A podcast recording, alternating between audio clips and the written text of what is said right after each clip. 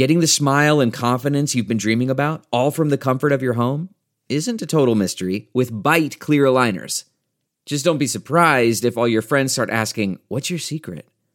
Begin by ordering your at home impression kit today for only $14.95.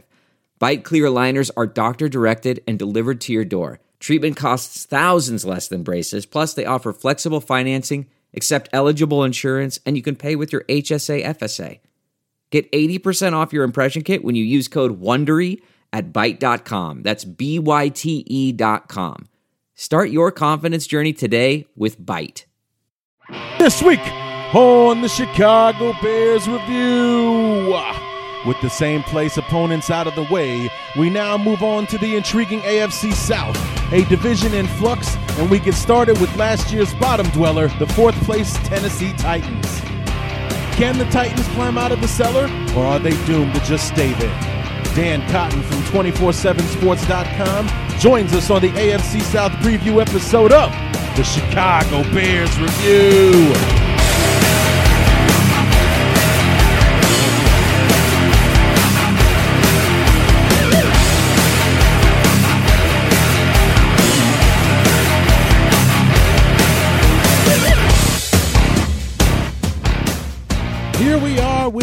AFC South episode number three out of 14 preview episodes, getting us ready for the 2016 regular season. What's going on, everybody? Larry D back for the part one of the AFC South preview, and we we have a a new friend uh, could not get in touch or couldn't get a, a schedule, uh, you know, lined up with uh, Paul Kuharsky from from E ESPN, but we were able to get uh, Dan Cotton, 247sports.com. Uh, the Tennessee Titan page uh, is uh, T-E-N as in 10 uh, for Tennessee, T-E-N dot 247sports.com. Uh, he's a a um, a correspondent uh, for them, writes about the Tennessee Titans uh, and so on. Uh, very nice guy, and you can hear the Southern accent coming from uh, from Tennessee, a native Tennessean, or I, I think that's how they refer to themselves uh, down there. And um, you know, big Titans fan. Had a great discussion uh, with him. We'll get to that in uh, just a uh, a few moments. So um, you know, we're, we're moving along. It's June now. Uh, the Bears just wrapped up uh, OTAs. Uh, very exciting. Uh, that's the last of the OTAs. Uh, got, I think, they got a mini camp in another week or two, uh, and then that's pretty much it until the Bears strap it up and, and get busy in Bourbonnais uh, at the end of July. So, hoping to stay busy uh, for these next few weeks in the interim before training camp uh, gets started. I spoke to Dan Cotton uh, earlier uh, today or Tuesday, depending on when you're listening to this. It's either going to be late Tuesday night or first thing Wednesday morning that this thing uh, comes out. But um, you know, spoke to Dan on Tuesday. I have uh, Colton Manzel from Big Cat Country on SB Nation for the Jaguars uh, later this week. I think either Thursday or Friday. I'm having him, and then we'll be talking to Josh Wilson and Brett Coleman to wrap up the AFC South for the Colts and Titans, respectively.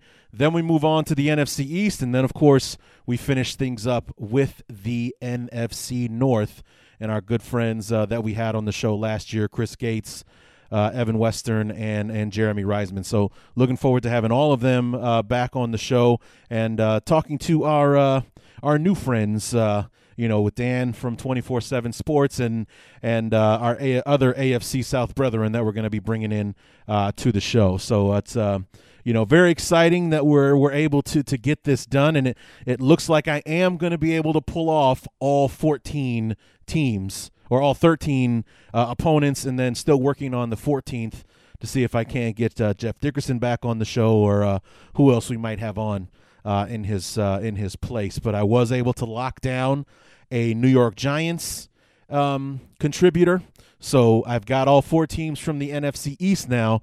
So we're all set. We are 100% ready to go for all of our opponents, and then I'm still working on who we're going to have on for the quote unquote off-season finale before we head into training camp and get things going with the preseason uh, and so on. Very excited and uh, looking forward uh, to uh, to it. So. Um, just a couple of things we want to cover real quick before we get into uh, our discussion uh, with Dan about the Titans.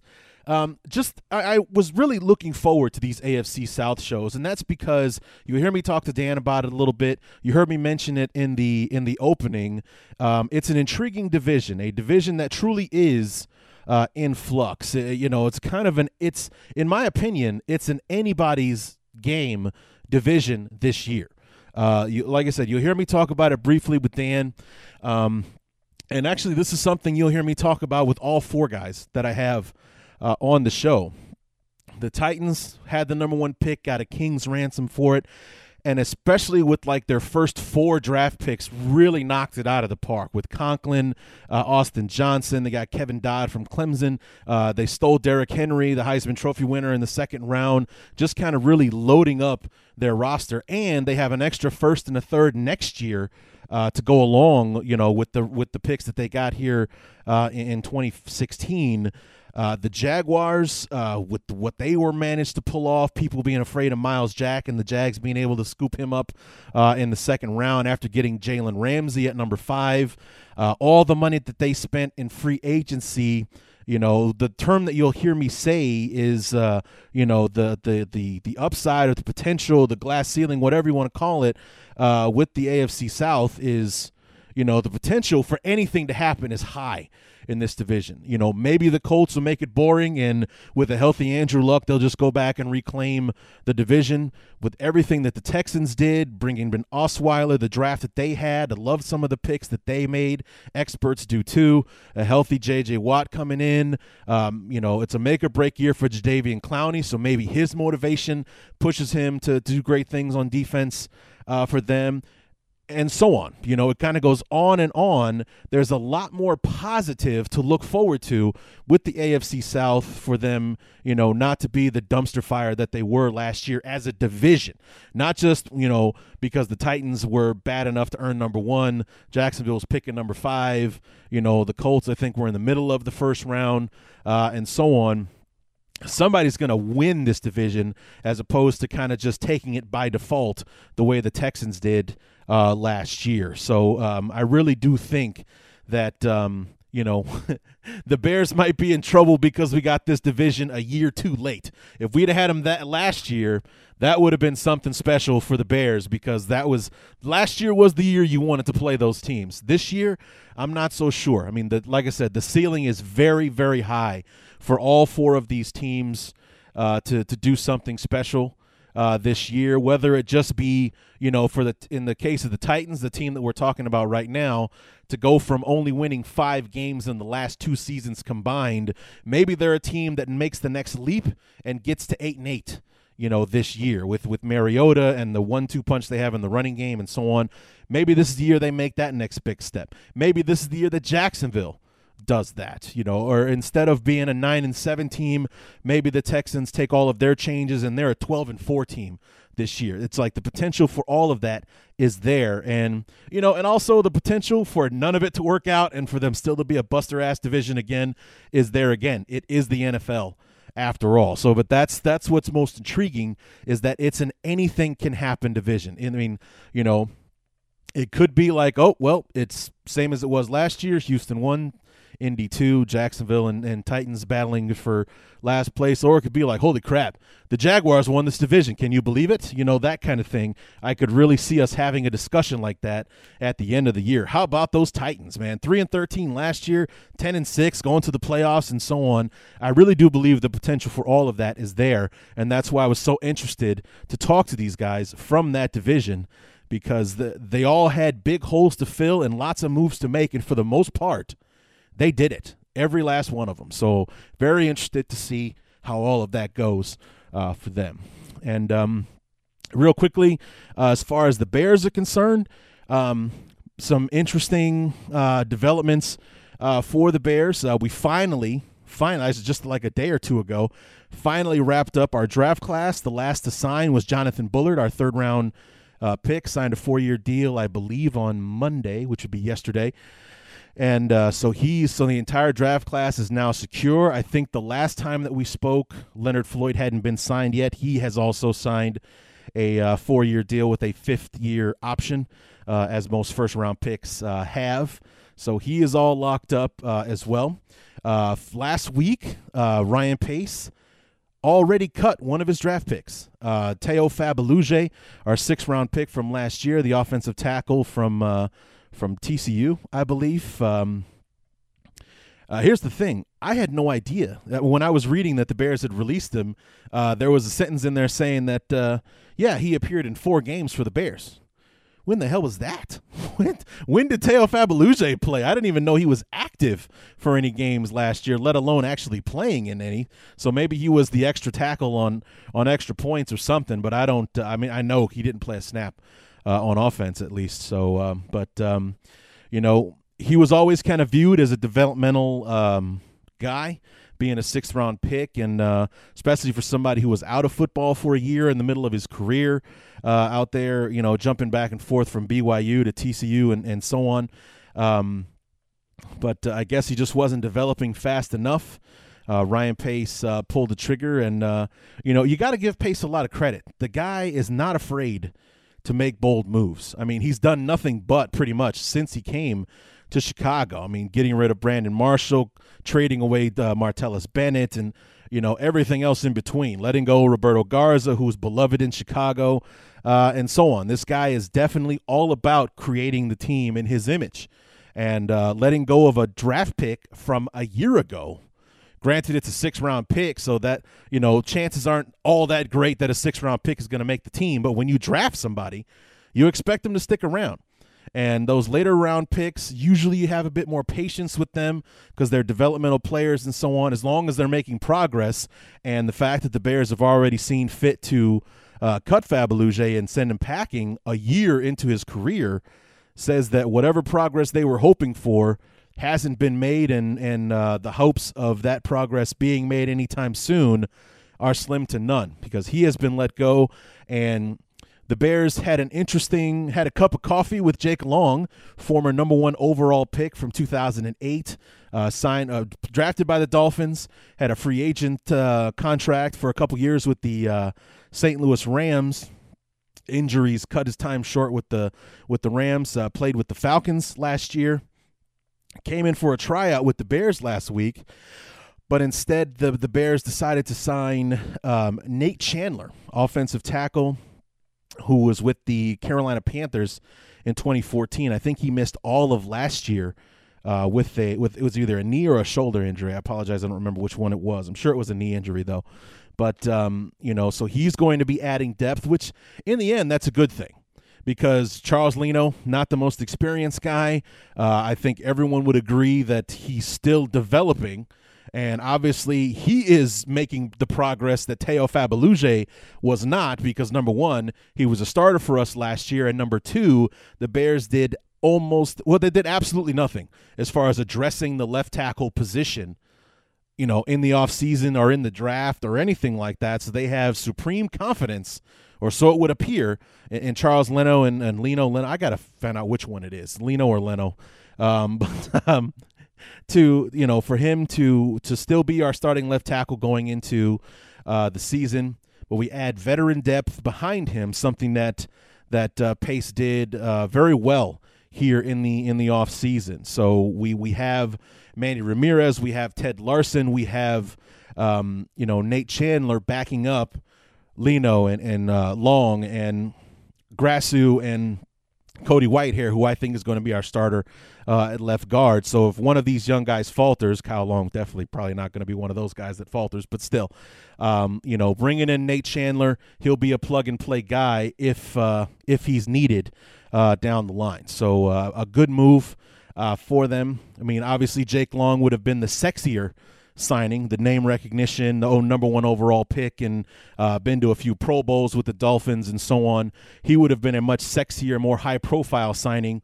But uh, Nate Chandler was the choice, and up to this point, you know, Pace has usually been right about these kind of things. So hopefully that will be something that works out, and hopefully for for Charles Leno's case, we never have to find out how good Nate Chandler is. So we'll uh, we'll have to sit back and, and see uh, on that one. So, but that's all I have as far as headlines and news uh, for the Bears. Just those couple of roster moves there. F- uh, the full draft class is finally under uh, contract, and um, you know no more Tayo Fabuluje, so no worrying whether or not we're getting his name right or anymore. Nate Chandler, much easier to pronounce, so welcome to the team. So that's going to do it for our little news and notes and so on section. What do you say we go ahead and dive right into the AFC South and part one, talking Tennessee Titans with Dan Cotton from 247sports.com.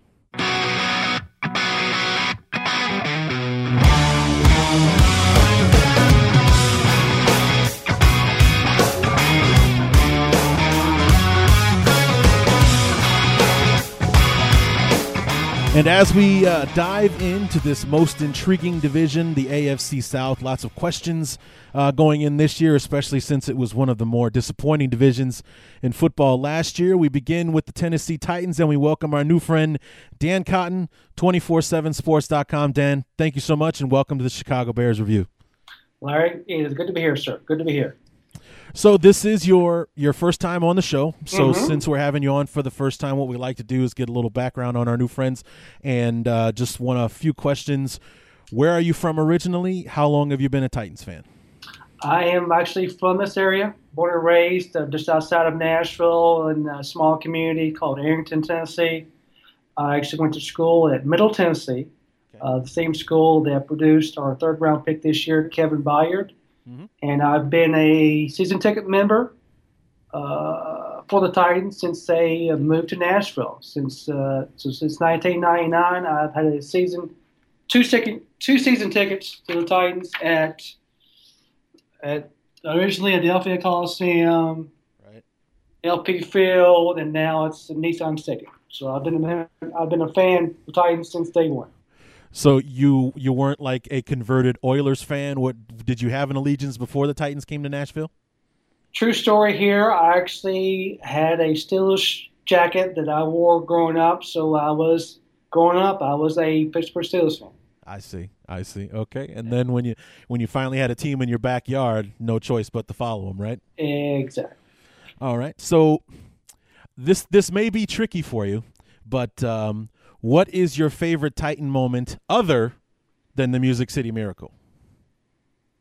Um, because that's that's got to be the go-to one, right? The Music City is, Miracle. It doesn't yes, really get much better than that. I I will gladly uh, attest to being there. I was there. Awesome. I will gladly attest to not thinking we had a chance to to win. Right. So I was one of the 67,000 plus that was all ready to go home and actually all ready to go to the bar across the river and drown my sorrows and uh, sure. uh, a couple of pints, if you will. uh, second favorite game, I guess you might say. Hmm. Need a minute here to think on that because we've had some. Unfortunately, we haven't been to playoffs. So tight. I'm, I'm not going to single week. The Titans have not been to playoffs since uh, 2008, so it's been right. a couple years here.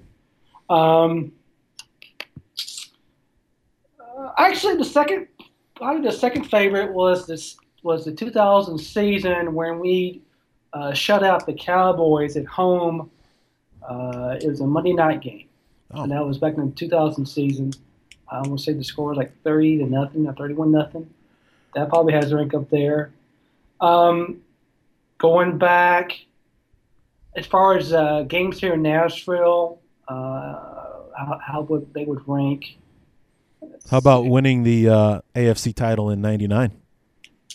Oh yeah, oh yeah. I mean, beating Jacksonville three times, beating them on their home turf, that was you know quite rewarding, obviously.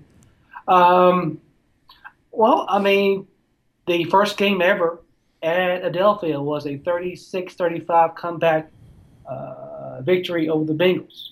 So okay. Titans, so the Titans got big. They uh, the Bengals came back and took the lead, and McNair drove them down. And they, thanks to Al Del Greco, Al Del Greco field goal, they won 36-35 to uh, Criston Stadium with the win in the first in, in the very first. I'm sorry, in the first first ever regular season game at then Adelphia Coliseum. Nice. Nice. Yeah, I, that that 99 season was so crazy cuz I I actually I was pulling for the Jaguars that year. I, I don't know if it was just, you know, pulling for the underdog as far as them Sure. being an expansion team and all that kind of stuff and they they won they went 14 and 2 that year and Yes. then obviously they lost in the AFC Championship game. The only losses they had that year were to the Titans. So I mean they they were undefeated against everybody else but Yes. Tennessee that year. It was so crazy. It was wild. So as we as we move in, um, before we jump into 2016, we talk a bit about last season. Um, it's not every year that a team can go from having the number two pick and then play poorly enough to get the number one. But um, you know the the Titans managed to pull it off Yes. uh, last year. And aside from winning the first game of the year in the the rookie quarterback bowl, smashing Tampa Bay. Um, six uh, six seven weeks later, uh, the Titans hadn't won another game yet, and they fired Ken Ken Whisenhunt. I mean, you know, w- thoughts about that going into the you know not even the midway point in the season, and you're one and six, and you got a brand new head coach coming in. Well, I mean, the feeling behind that is that wasn't wasn't he wasn't willing to adapt. I mean, and the the Browns lost last year. Uh, it was just a microcosm of what was going on. He was not willing to make changes on the old line, and in turn, that was I mean, Mariota got sacked. I want to say eight times versus the Browns last year and he was dead set on it was either his way or the highway, so to speak. So he was not willing to adapt and make any changes. And the owner at the time, uh, the current owner, Amy Adams she saw that. She heard the outcore from the well, the outcry, if you will, from the folks here in Nashville that uh, there was obviously things were not trending in the right direction. She took it upon herself to make the uh, change when she did and, and elevated Mike Mularkey to head coach.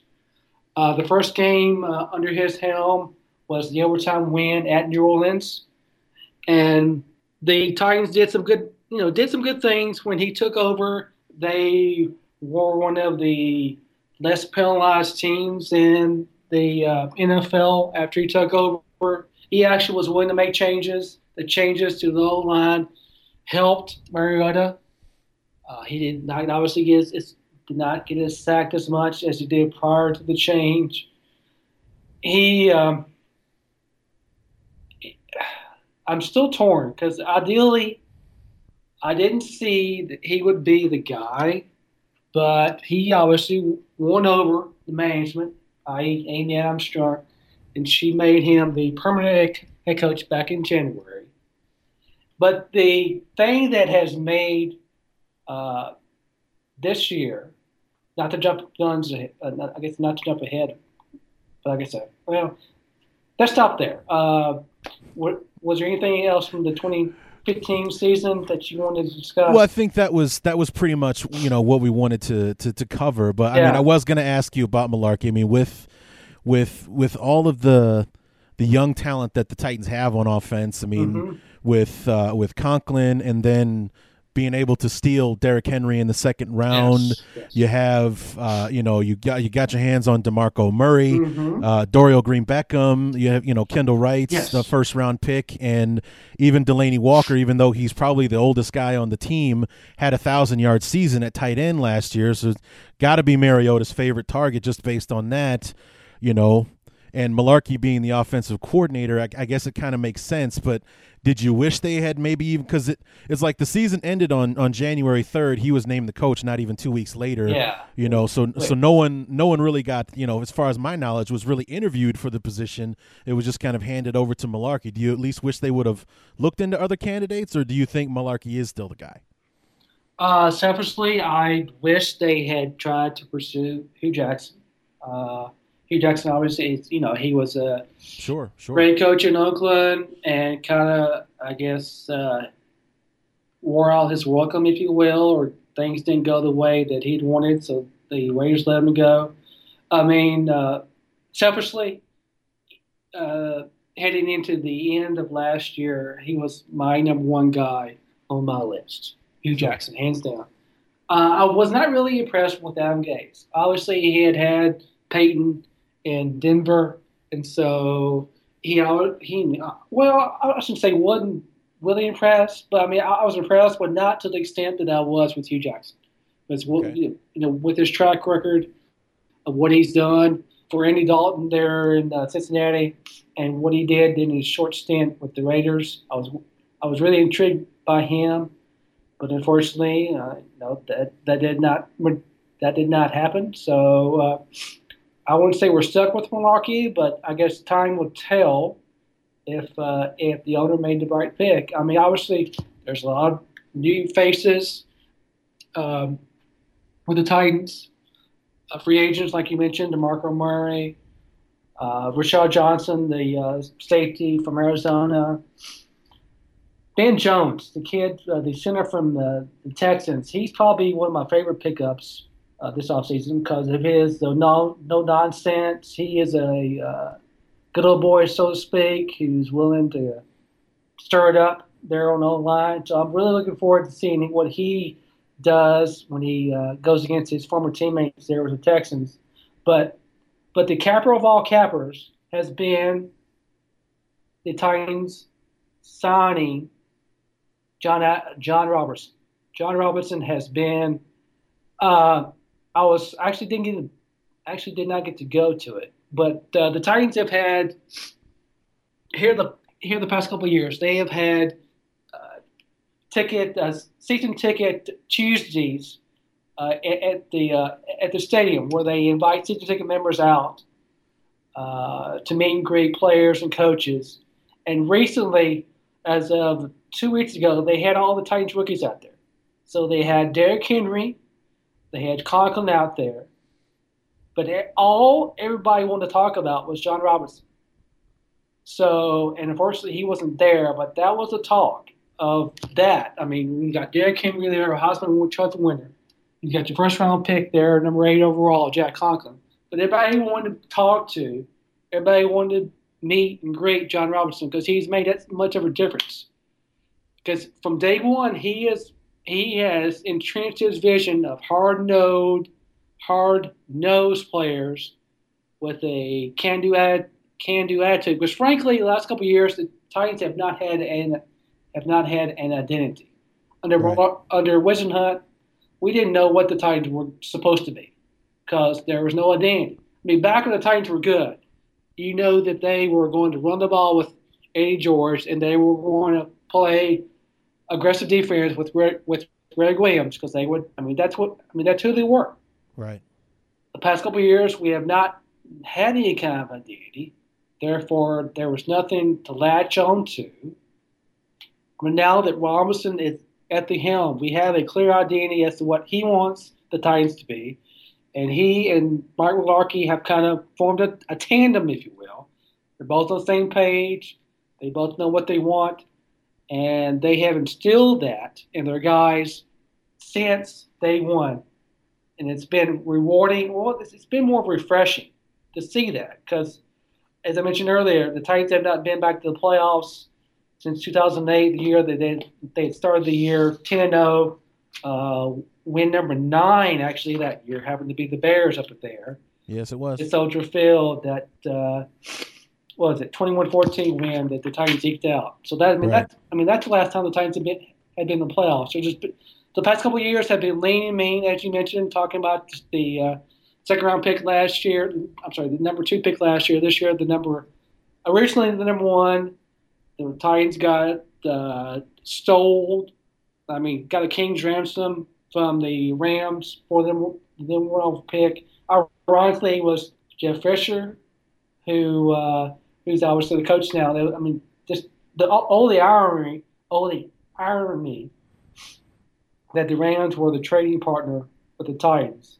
You know, uh, you know, with all the history between the the, the current head coach and the organization. Well, speaking of the of the trade, mm-hmm. you know, it was a king's ransom. Yes. But to go back to to last year, and 2015 you guys had the number two pick mm-hmm. and there was talk for for weeks and weeks leading up to the draft about the titans trading away number two yes. therefore passing on marcus mariota i mean yes. even the bears were talked about being trade partners because you're only dropping from two to 7 mm-hmm. jay cutler would be in Tennessee again because he went to Vanderbilt and so on and so forth.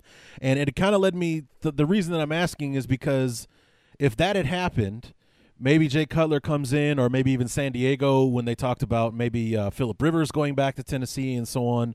Um, Zach Mettenberger obviously was going to be kind of the you know part of the future of the Titans, and a year later, with you know the, you keep the number two pick, you keep you you go with Mariota, mm-hmm. and Zach Mettenberger kind of becomes the odd man out. A year later, he's out on the street because the Titans just released him, uh, you know, a week or two um, ago. So you know what's what's the thought on letting go uh, Mettenberger? Are you guys happy with Matt Cassel being the backup quarterback, or would you wish you kind of held on to him?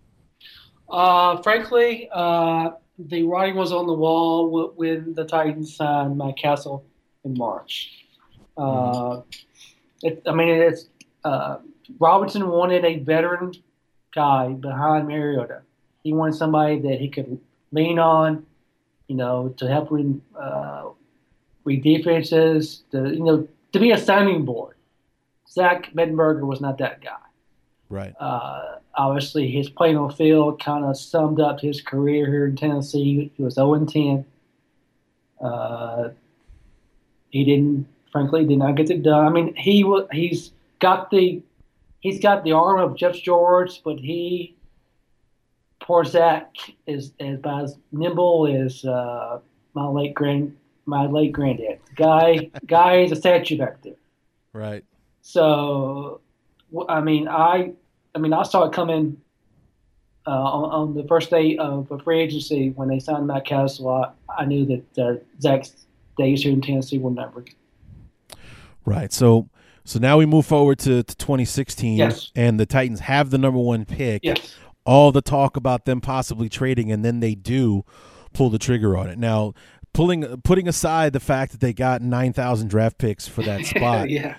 Did you want the Titans to use the number one pick, or did you prefer that they did trade down to get a bunch of picks to build for the future? Selfishly, um, obviously the, the talk leading up to the draft was uh, Laremy Tunsil, the, uh, the the tackle out of Ole Miss. Right. Either him or the local kid, Jalen Ramsey. The kid mm-hmm. actually mm-hmm. grew up here, the south side of Nashville, attended uh, Brentwood Academy, which is just down the street from our actually our office here at 24/7. He went to school like less than a mile from where our office is. Uh, selfishly, uh, the Titans did the right thing, obviously, in you know, trading out of the uh, number one spot to get the extra picks. Um, in the end, it's about, I mean, how to to to build a team is through the draft. Right. And with Robinson, he was able to maneuver a to get a couple of picks from the Rams. And a couple. well, you know, I mean, a couple picks uh, but that obviously with what he did during the draft, right? Trading trading with the the the, uh, the Browns and getting up to number eight, they lost a, a, pick or two there, but ended up with ten picks overall in the draft. Mm. And as far as the draft picks are concerned, a couple of guys. Uh, uh obviously, Conklin will, will be penciled in from day one at right tackle. Obviously, Taylor Lewan. Uh, a guy that has really impressed so far in OTAs has been Tajaé Sharpe, the uh, receiver of UMass. He's come in and he's actually gotten some reps with the first team. He's actually take, he's actually uh, caught some passes from uh, Mariota. Uh, Derrick Henry, I'm not sure what his role is at this point. I mean, they obviously traded for DeMarco Murray for a reason. Right. Uh, I was listening today, uh, the Titans uh, OC, longtime uh, coach in the league, Terry Robiskie, was talking today after practice that they will likely go with a you know go with a hot hand, i.e. Murray or, or Henry. So he's not he, he's not given a number on the number of carries that DeMarco and Derrick will see in the game. Uh, it's basically he said today whatever it takes to win he said he would be willing to give uh, like I think he mentioned quoted 70 carries to whomever got the job done. So he's not married to a a pitch count, if you will, for Sure. Marco and uh, and Derrick. Um, selfishly, you know, being a Middle Tennessee guy, I'm rooting for uh, our, our third round pick, uh, Kevin Byard. He kind of came, he, he was kind of under the radar, had gotten, uh, I think he mentioned today, I actually heard him on the radio just before we got, uh, got started here. He had gotten two to three visits. He had, he had lined up two to three prejudged pre-draft visits before uh, his uh, pro day, and he ran such a good time at pro day, his phone started to blow up, and he had ended up with ten to twelve.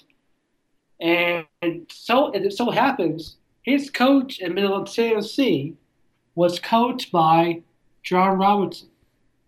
So obviously, there's a history there. Sure. So that was kind of a magical occurrence, if you will. Um, and there, there's a decent chance that the kid from Arkansas, uh, Tretola, might get a decent look at uh, left guard. That's the one. That's the one open position right now along the Titans O line. You got your tie, you got your tackle set, you got your center set. Right tackle is pretty much set with the with first round pick Chance Warmack, and the only open position is uh, left tackle, and that's going to be decided between uh, last year's uh, Jeremiah Poutasi. He started some last year at, at right tackle. He was not a right tackle. Darn Whisenhunt tried to make him a right tackle, but he's not a right tackle. He's in the running for the, for the left guard position along with uh, Tretola. And uh, even I got word today that uh, Brian Schwenke, Schwenke had uh, he played center the past couple years, but had unfortunately had been injured and was lost last year because of injury. And that's when uh, they had Titans had, had kind of rotating uh, you will, there at center last year. See, the problem with the Titans is it's up front, uh, the trenches. If they can get that figured out, that goes. I mean, obviously, that will go a long way in protecting the franchise, and protecting the franchise uh, is, you know, is uh, goal number one, if you will. So did losing Byron Bell kind of mess up plans for the offensive line? Could he have been uh, the left guard? Because I know he started, or at least when I was looking online, I saw him. He was he was slated at right tackle, or at least he was on the depth chart that I was looking at. So obviously that's going to be most likely be Conklin Yes. this year. Would would he have been moved over inside Byron Bell, or was he just a, a reserve guy? No, I mean Brown would have been in the running for that left guard position. Uh, I mean, he was so valuable because he could play multiple positions along the line. Last year, obviously, he played uh, right tackle, uh, and then actually, he that was one of the things that I mean that was one of the first moves that that Mularkey made last year when he took over was to make Byron Bell the right tackle. And then at that point, because Poutasi was not getting the, the job done there, he was getting bull rushed and he was getting beat left and right by the guy leading the likes of J.J. Watt and getting Mariota killed. And I mean that was I mean back to the downfall. I mean that was one of the, the big downfalls for Whisenhunt. He was not willing to make changes on, on along the on line to help protect Mariota. And so Byron Bell took over and finished the year last year at right tackle. Uh, the Titans chose to re-sign him to a one-year deal uh, back in uh, back in March, Mm-hmm. and he would definitely had uh, competed at the left tackle position, and then probably would have been the backup to Conklin and right tackle if he had you know, been able to stay healthy. So now the Titans will have to look elsewhere for a backup to uh, to Conklin and right tackle, and obviously have that uh, have the uh, three to four guys that are vying for the left guard position now, and not uh, not four with uh, with, with Byron being gone for the year. So with with all of this, with the offensive line, or excuse me, with the offense, just period. Yes. You have your franchise quarterback in Mariota. You have the you have the one two at the running back position with Henry and and Murray. You got a young core of receivers. You got a veteran tight end, and the offensive line seems to be figuring itself out. So you look like you're poised to improve upon last year's 27 points 27th in the league in points scored but the titans were also 28th in points allowed. So aside from say Kevin Dodd and Austin Johnson, your second round picks, Mhm. what have the Titans done to improve upon that going into 2016? Well, they've got a, uh the big downfall last year was when Derrick Morgan went out. Uh, when they lost Derrick Morgan last year, they lost the guy opposite uh, Brian Brian Brian Orakpo.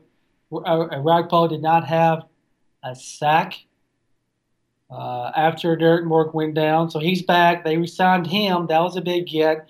Um, Morgan elected to resign with the Titans instead of going out and uh, he had a pretty decent offer. He actually had a visit with the Falcons, but chose to come back and re-sign with the Titans. So that was a big coup because you got a healthy Derrick Morgan now on the other side of Orakpo.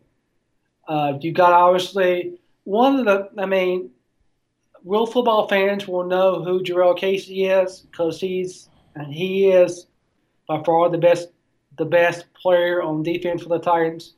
He is a guy that actually quick story here. Last year the titans were getting blown out by the jets up in uh, up in jersey. Right before the half the titans uh, were caught misaligned if you will. They were not set on defense. All of a sudden you had brandon marshall out there outside all by himself not being covered and last minute so the uh, fitzpatrick got to play from the court, from the the uh, the OC. The play got going, and Jurrell Casey ran his fanny almost caught up with Brandon Marshall and tackled him, but unfortunately he didn't. But that just shows the effort that a guy like Jurrell Casey, which is the you know by far the best player on defense for the Titans, the I mean that's the guy that the Titans need more players like the Jurrell Casey's, the Delanie Walkers, those two guys on each side of the ball are what Titans fans appreciate, if you will, because they both those guys finally got some recognition last year. They were both uh, got to go to the Pro Bowl for the first time.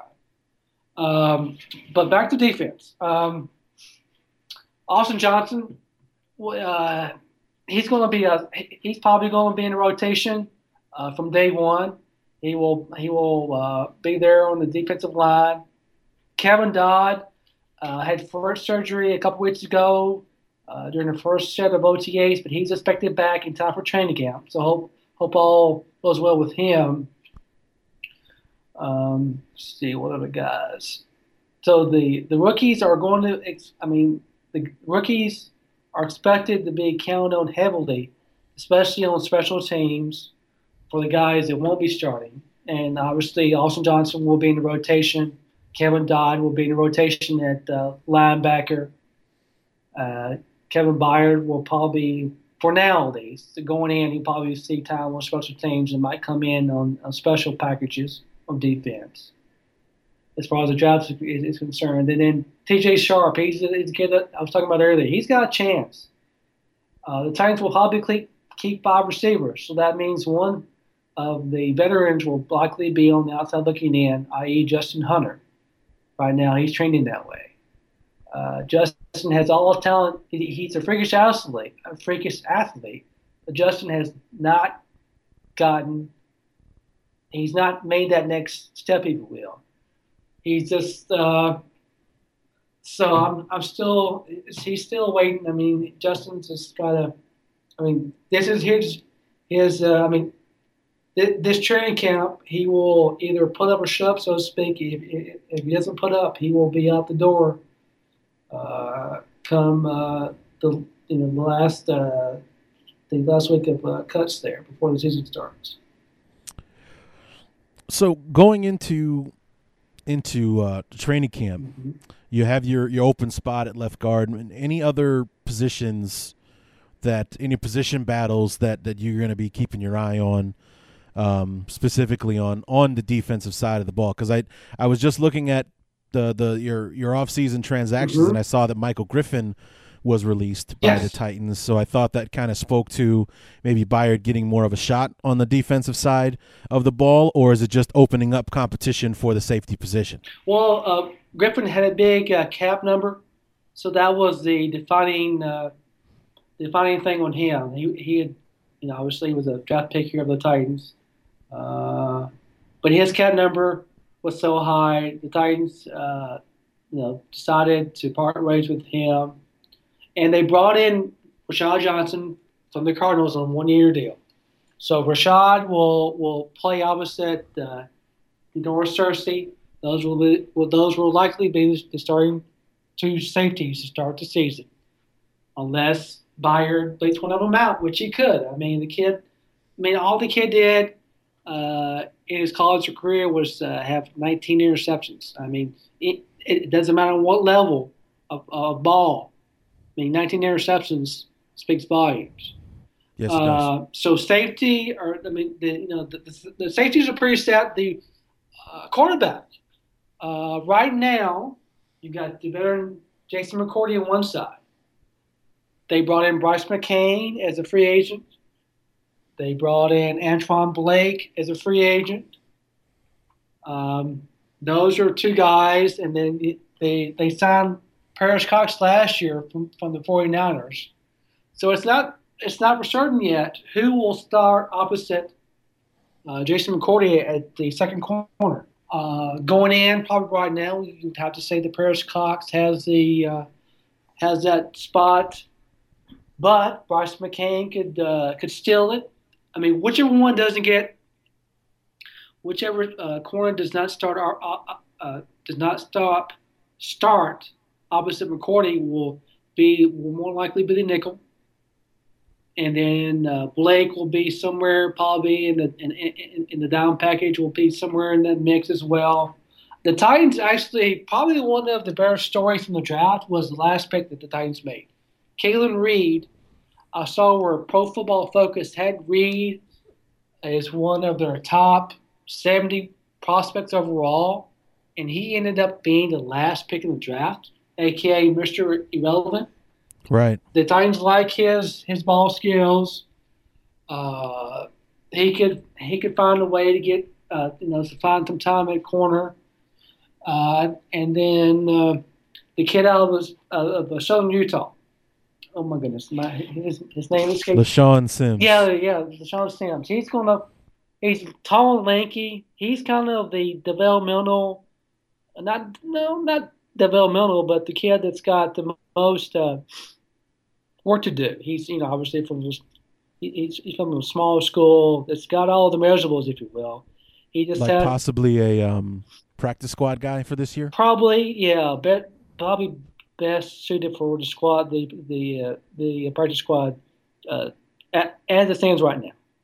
Mm-hmm. Um, but the you know linebackers are set. You got you got uh, Ragbo, you got uh, you got Woodyard, you got Avery, Williamson, you got Derrick Morgan. Those guys, you got Kevin Dodd will will find will fill in there. Sean Spence, the kid from uh, the free agent from Steelers, he will he will uh, probably find his way in the rotation there. So Titans have got some, you know, they finally got depth at positions where they needed depth. I the O line, uh, the D line, linebacker, cornerback, and safety. Last year, they, I mean, obviously they were bringing guys in from you know off the street last year towards the end of the year, and they didn't have that depth that they that they've had when they've been good. You know, it's you know any good team has depth has depth at the big major uh, positions. And you know, mm-hmm. if you don't have it, you're doomed, so to speak. And the Titans have finally got depth at those positions where they haven't had over the past years, and that's a, that's a good sign. So, talking about the AFC South yes. as a whole, I mean, last year, just you know, basically a disaster of division. You had the, you know, the Titans went three and thirteen. The Jaguars were they were they four and 12, 5 and eleven last year. The the Colts, you know, were a sinking ship last year, and then the Texans kind of won the division by default. Exactly. You know, they they were a nine and seven team that were quickly ousted yes. at home in the in the wild card round of the playoffs. But the Texans have made some really interesting moves, especially in the draft. The Jaguars, they did just yes. as well in the draft as the Titans exactly, did. Yes. and then the Colts are getting a healthy Andrew Luck back, and they made some some moves to try to improve their football team. You know, everything is pointing to the AFC South not being a disaster that they were last year. You know, what are your thoughts on on how you see the AFC South playing out this year? Uh, I echo, you know, pretty much whatever you know what you just said. The last year, the simply put, the AFC South was pretty much a dumpster fire. Right. It was it, it was brutal to watch. Uh, uh, I mean, there was a reason why the Titans and the Jags were picking as high as they were, and when the Colts lost uh, Luck, they were not the same team. obviously, they won some games. Uh, they beat the Titans with, uh, gosh, I don't want to start with uh, how they beat the Titans in the last game, but they found a way to beat the Titans. Um, but the Jaguars, they arguably arguably had the best draft of anybody, and they've mm-hmm. they've uh, obviously they getting their first pick last year back from injury, Dante Fowler. Right. Uh, he was a stud in, uh, in, college, and he was coming on before his injury last year in in, uh, in training camp. And uh, but this is a make or break year for the Jaguars. They have mm-hmm. let uh, their coach. I mean, this is year three of of, of his regime. Right. And he's got to get things done, or else the Jaguars will be looking for a head coach uh, in 2017. Oh, without a doubt. Yeah, I, th- I thought it was uh, surprising that he, he held on as long as yeah, he has so far. Yeah, I mean, this is uh, this is Gus's uh, last stand, so to speak. Uh, mm-hmm. but obviously, I mean, he's got. I mean, they recently uh, extended their their uh, their two receivers. I mean, it was good to see Hurns get an extension. I mean, talk about a, a feel good story. Uh, they've got the weapons on offense now. But uh, what is odd, though, is that Gus Bradley was known as a defensive minded coach, and their defense, the Jaguars' defense, has not been anything special since he's been there. Last year, right. it was the offense that kind of carried them, and probably will be the odds on thing to do this year, although with all the draft picks they've uh, they picked up, and then bringing in Malik Jackson from the Broncos. Obviously, that was a huge pickup in free agency. So they have they have got to be better on defense. I mean, yeah, I mean, it just I mean they they can't be much worse. I guess I'm trying to say. Yeah, that they um, you know it's it's difficult to to allow many more points than the Jags yes, did I mean, last yes. year and they spent, you know, talk about a king's ransom on Malik Jackson. Yes. They went out and got Tashaun Gipson, Prince Amukamara. I mean, they just loaded up the defense with free agents and big contracts mm-hmm. and such. So you'd have to think if they if they fall again this year, that you know Bradley may not even survive the season no, exactly. if it becomes a foregone conclusion that the Jaguars aren't going to produce this year. Exactly, exactly. And then and then got the Texans. Obviously went out and got Osweiler. So the the the AFC South arguably has the best collection of young quarterbacks of any division yeah. in the NFL. Yeah. You know, get Mariota here in Nashville. You got Osweiler in Houston. You got Bortles in Jacksonville, and obviously you got Andrew Luck uh, there in Indy. So they've ar- arguably got the best uh, quarterbacks, uh, the best young talent quarterback in, in the in, in the whole NFL. Uh, I'm still not sold on the Colts. I mean, they.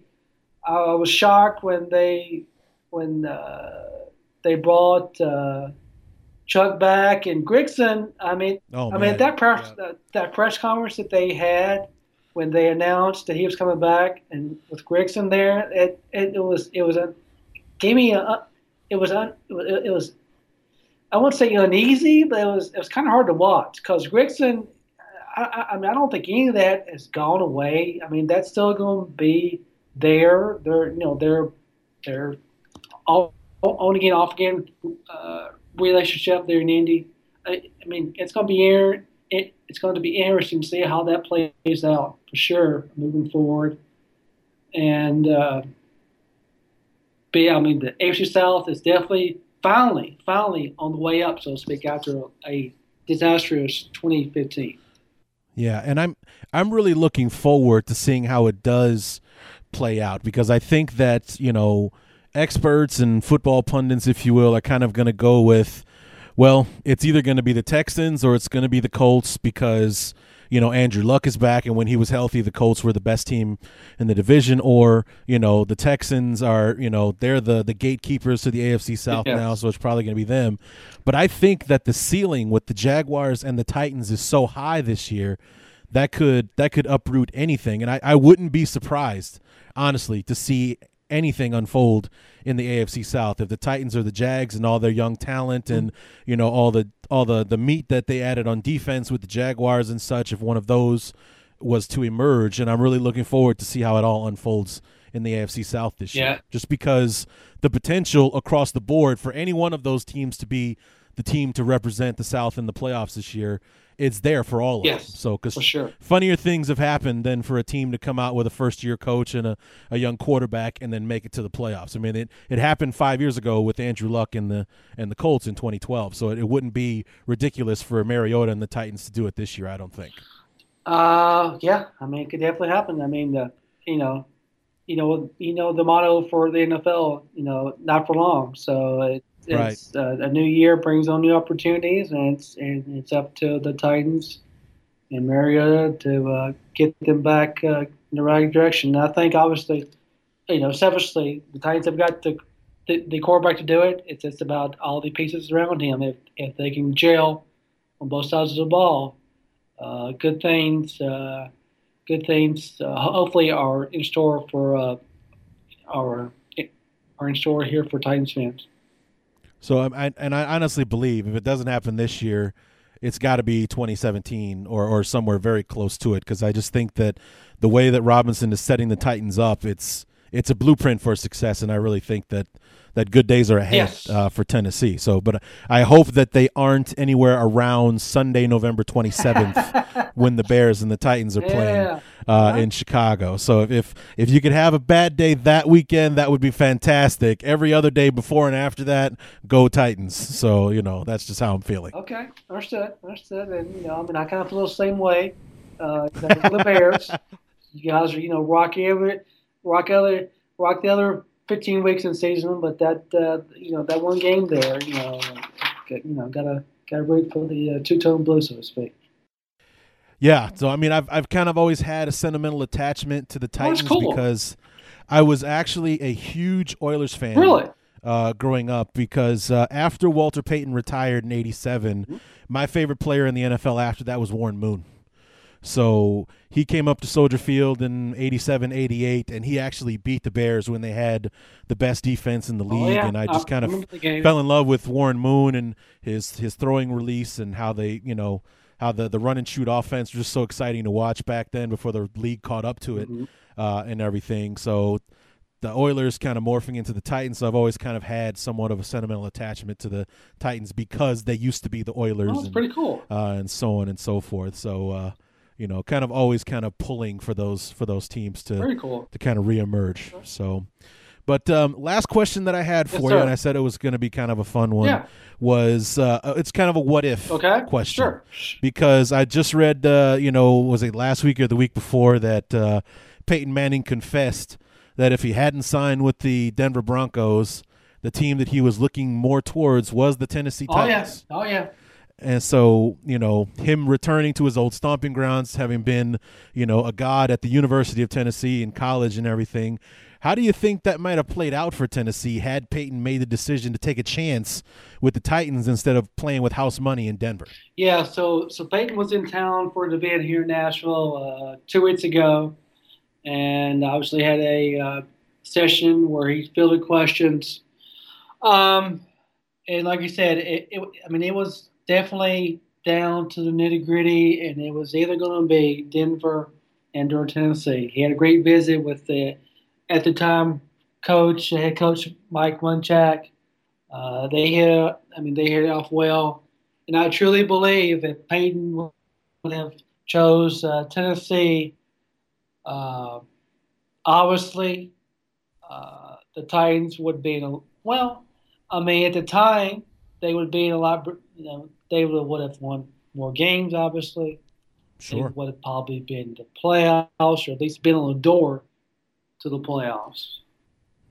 But you know, I, I mean, I, I mean, there's no bigger star in Tennessee uh, east of Nashville than Peyton Manning. He's like a you know uh, he, he's like the state's uh, favorite son.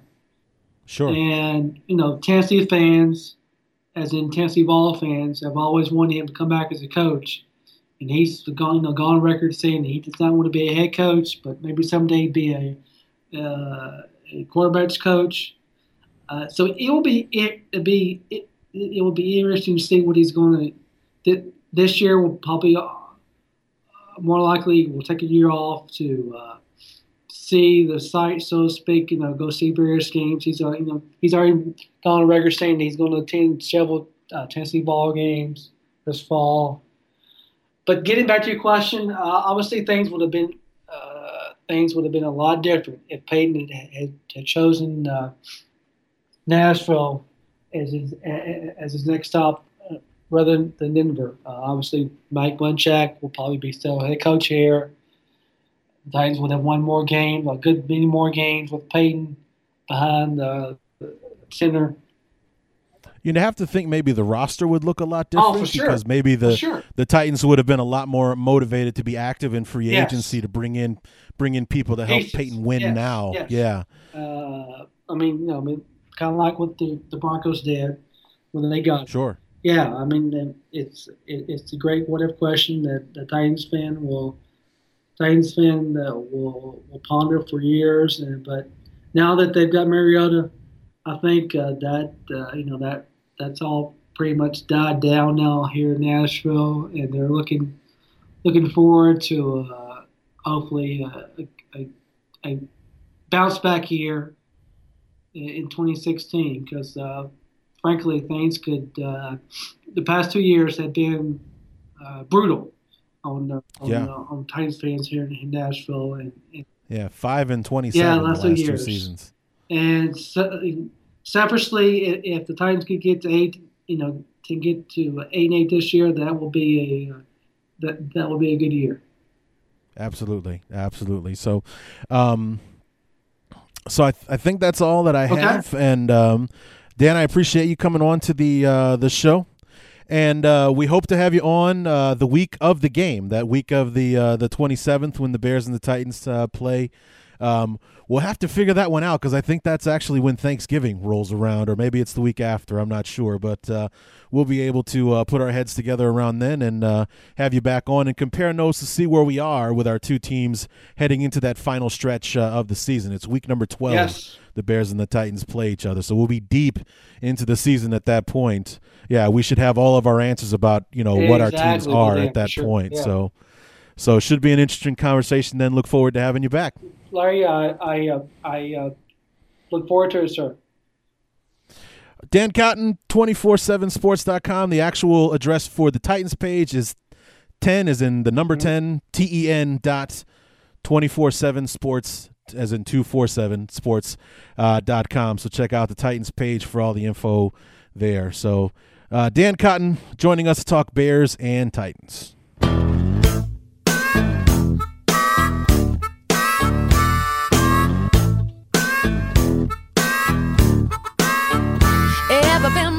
Misunderstood, Excellent conversation we had with our new friend Dan? Cotton, 247sports.com or E ten.247sports.com if you want to check out the Tennessee Titans uh, page uh, on the site.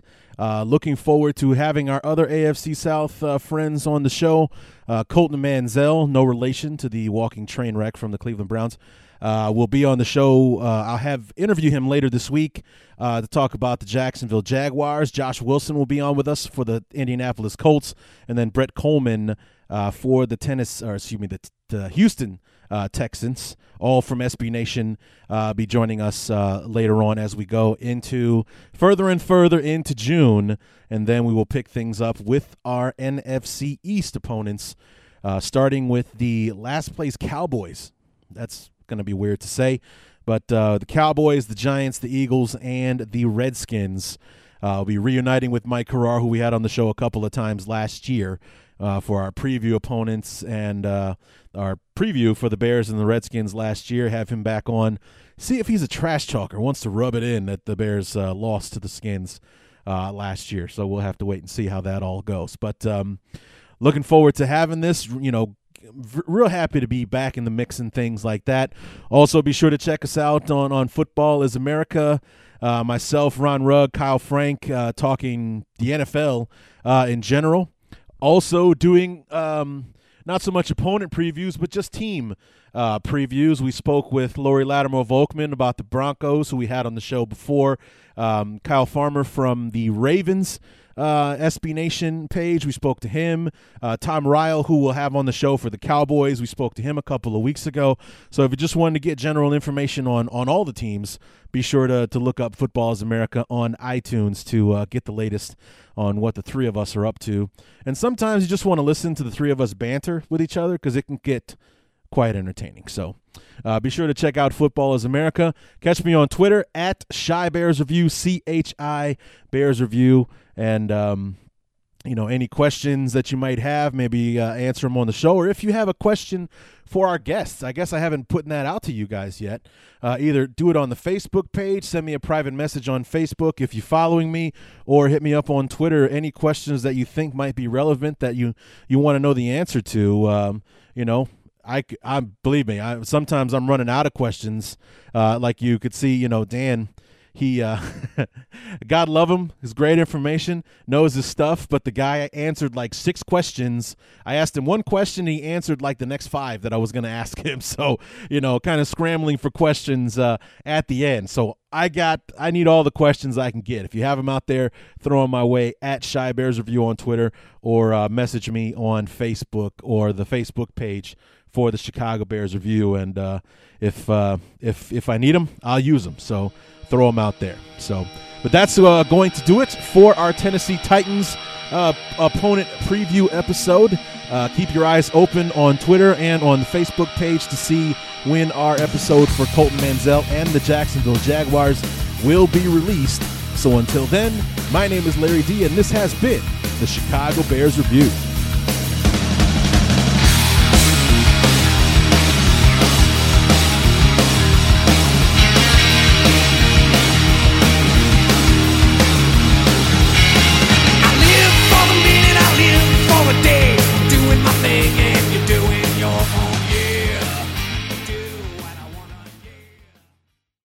There's no distance too far for the perfect trip. Hi, checking in for. Or the perfect table. Hey, where are you? Coming! And when you get access to Resy Priority Notify with your Amex Platinum card Hey, this looks amazing. I'm so glad you made it. and travel benefits at fine hotels and resorts booked through Amex Travel, it's worth the trip. That's the powerful backing of American Express. Terms apply. Learn more at americanexpress.com slash with Amex. We're driven by the search for better.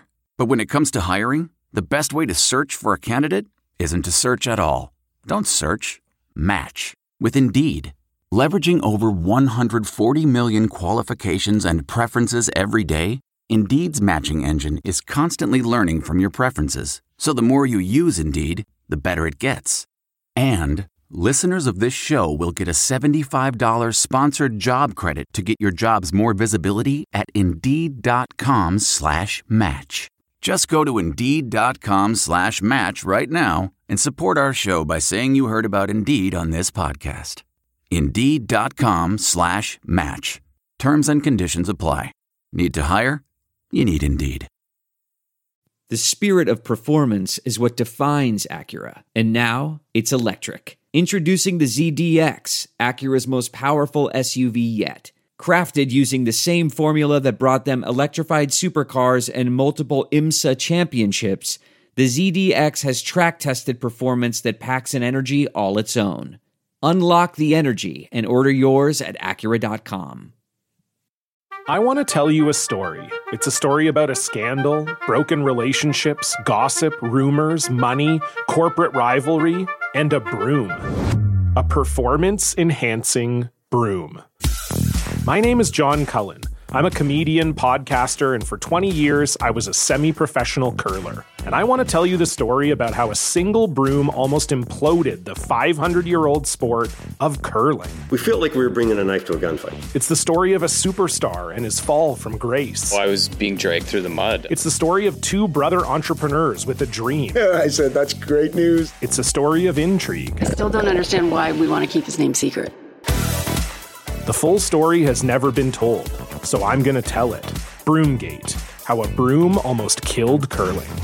It was a year I'd like to forget. To listen to Broomgate, search for Broomgate in your favorite podcast app. That's all one word Broomgate.